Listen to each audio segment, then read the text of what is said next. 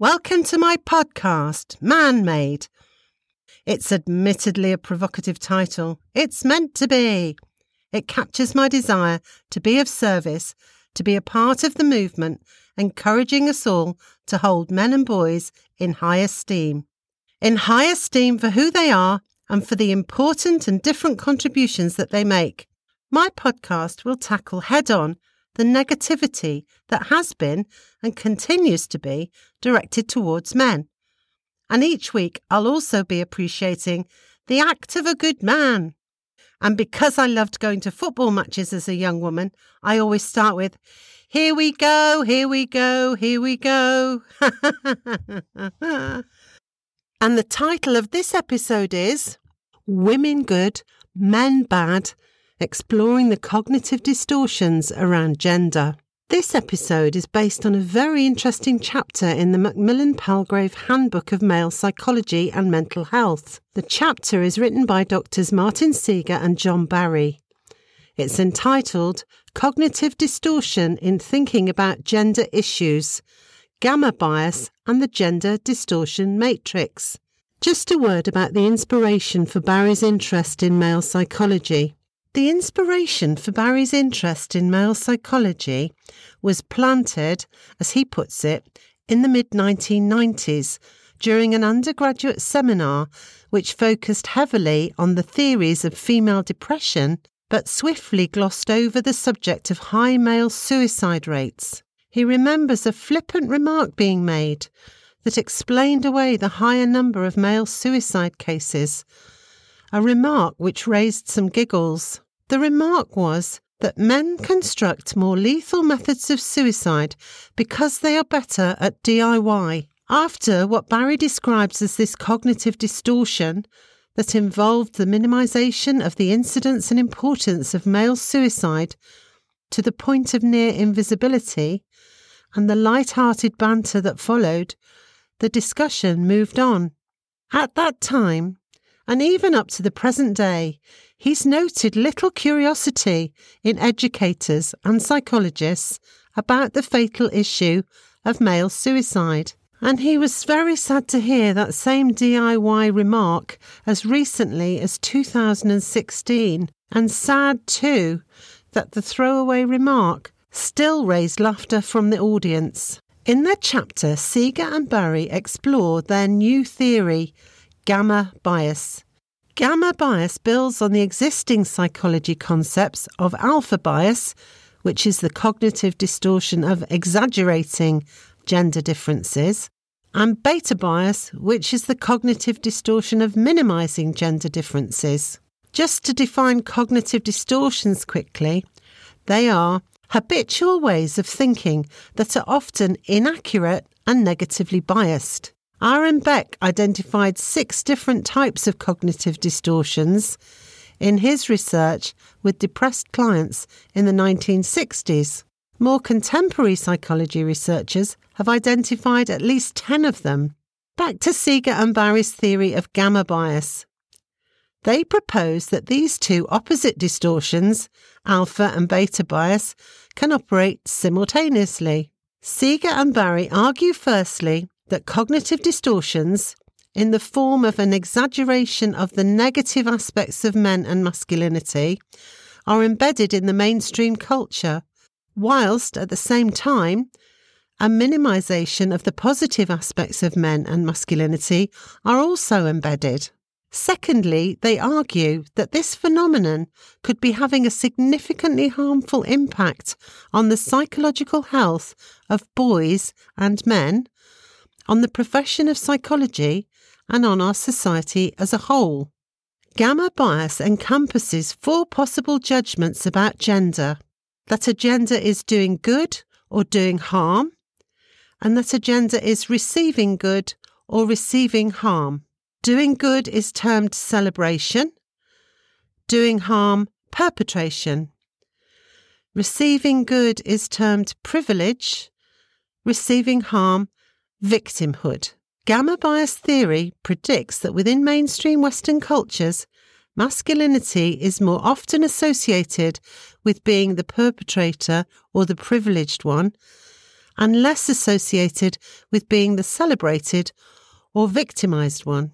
On the other hand, within gamma bias theory, femininity is often more associated with being the celebrated one or the victim, and less associated with being the perpetrator or the privileged one.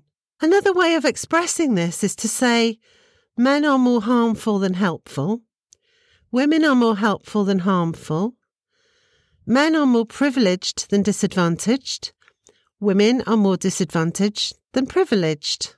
In this episode, I have time to look at only one of these cognitive distortions. I've chosen to look at doing good, which Seager and Barry have termed celebration. Let's look now at how women's being and achievements are magnified and celebrated, and how men's being and achievements are minimised and not celebrated. Okay, so we celebrate women publicly for their gender alone just being a woman carries esteem. They are celebrated in the archetypal realms of beauty, fashion, sexuality, and motherhood. We don't tend to celebrate men collectively for their gender alone, only for particular achievements of individual men. The United Nations dedicates four days each year to women International Women's Day, International Day of Women and Girls in Science, International Day of Rural Women, and International Day for the Elimination of Violence Against Women. In contrast, the United Nations has no special day to celebrate men. Since 2010, International Men's Day has been celebrated on November the 19th, but it's not recognised by the United Nations. The Royal Society has a mission statement that claims them to be the scientific academy in the UK dedicated to promoting excellence in science for the benefit of humanity. The Royal Society, along with other institutions worldwide, participate in what they call a Wikipedia editathon. This is an initiative to raise the profile of female scientists by adding their names and their achievements to Wikipedia. There is no male equivalent for celebrating men's scientific achievements. Let's look at suffrage now. In the UK, women's lack of suffrage was rightly highly unjust. However, what is less known about and less spoken about is men's lack of suffrage in the same historical period. Prior to the Representation of the People Act in 1918, 66% of men had the vote. After this act was introduced, the rest of the UK male population, the 44% of them, got the vote. This episode was recorded a few days after Remembrance Day, the public recognition of which was cancelled here in the UK. It seems especially respectful and poignant under those circumstances to mention that these men likely got their vote in 1918 because so many of them, around 700,000, had sacrificed their lives during World War I so that the rest of us may live in peace. At the same time, in 1918, two thirds of the total population of women over the age of 30 who met a property qualification also got the vote in the UK. It's obviously unfair that not all women got the vote at that time, but it needs to be said it was 10 years later, some may say only 10 years later, that because of the Equal Franchise Act of 1928, the rest of the UK female population, all women over 21, were able to vote, and women achieved the same voting rights as men. Finally, the careers and achievements of women in the sciences, politics, business, and education are all actively celebrated as a gender issue in a way that men's achievements in these domains are not. Now we'll look at some more ways in which males could be celebrated but are not. Their heroism within the military and the emergency services is often remarked upon in the news. However, the almost exclusively male gender of the heroes is not referred to or marked in any way. Their individual brave deeds are acknowledged, but not their masculine gender. An example of this was the rescue of Thai boys from a Thailand cave by male cave divers in 2018. This rescue was celebrated, but the rescuer's gender was not mentioned, as it surely would have been if the rescuers had been women. Neither was it marked as an example of positive masculinity. In the news reports, the men were described in a range of gender neutral terms, such as rescuers, a mix of international divers, and dozens of divers. Now let's look at the good old Titanic. 80% of male passengers drowned, and 75% of female passengers were saved. So, most men drowned, and most women were saved. Yet this famous story is never celebrated as a story of positive masculinity. In fact, an article in the National Post on the 100th anniversary of the Titanic sinking managed to damn the men who died and damn the men who survived. Those who survived were damned for putting their own lives before those of women and children. Those who died were damned as having a code of conduct, that of putting women and children first, which suggested that females were a more precious and vulnerable sex with no self determination. Further, the article told us, the men who died apparently got to die a quick death, while women were left to struggle alone. Not a happy situation for women, of course, but hardly one to blame the dead men for. Let's look now at working class sacrifice.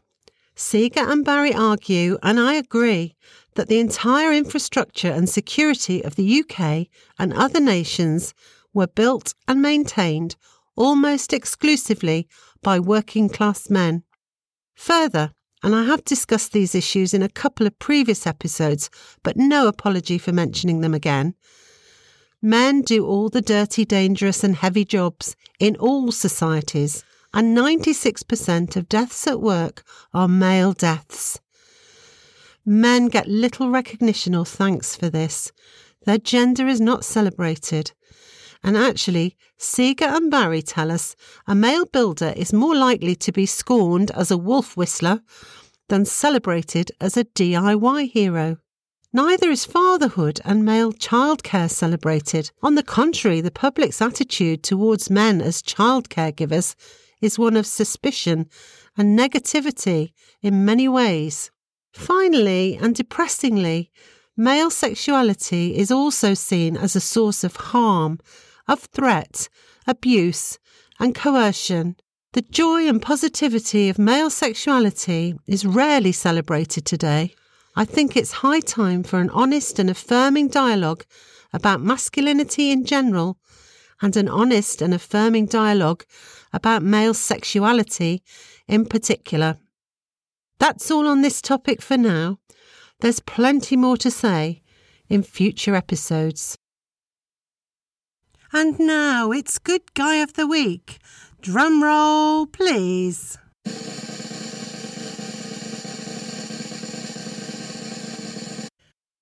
Well, Cornwall was mightily blown about for a couple of days this past week. On day two of the storm, I was in my office upstairs. As I worked, I could see the tops of my pampas grass and my palm tree were being madly blown about, bending this way and that wildly. But I was oblivious to another event that was occurring just below my line of sight. I'd finished work at the end of that stormy day and was just settling down with my cosy clothes, a log fire, and a glass of wine when I heard a knock at my front door. Uh, the bell's not working presently. I have checked the battery. It was dark. I asked, Who is it?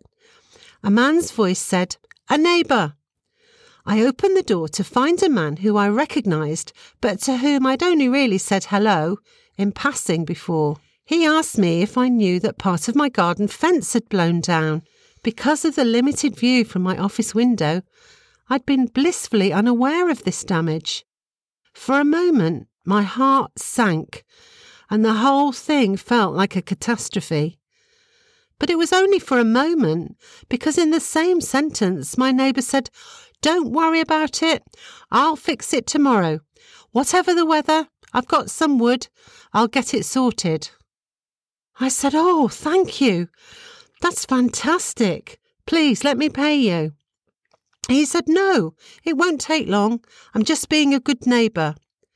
And true to his word, the very next day, in not the best of weather, he blooming well did it. I did pop him some money over for a drink, but I actually can't thank him enough. What a fantastic man. Applause, please. Thank you, that man. Thank you. Thank you.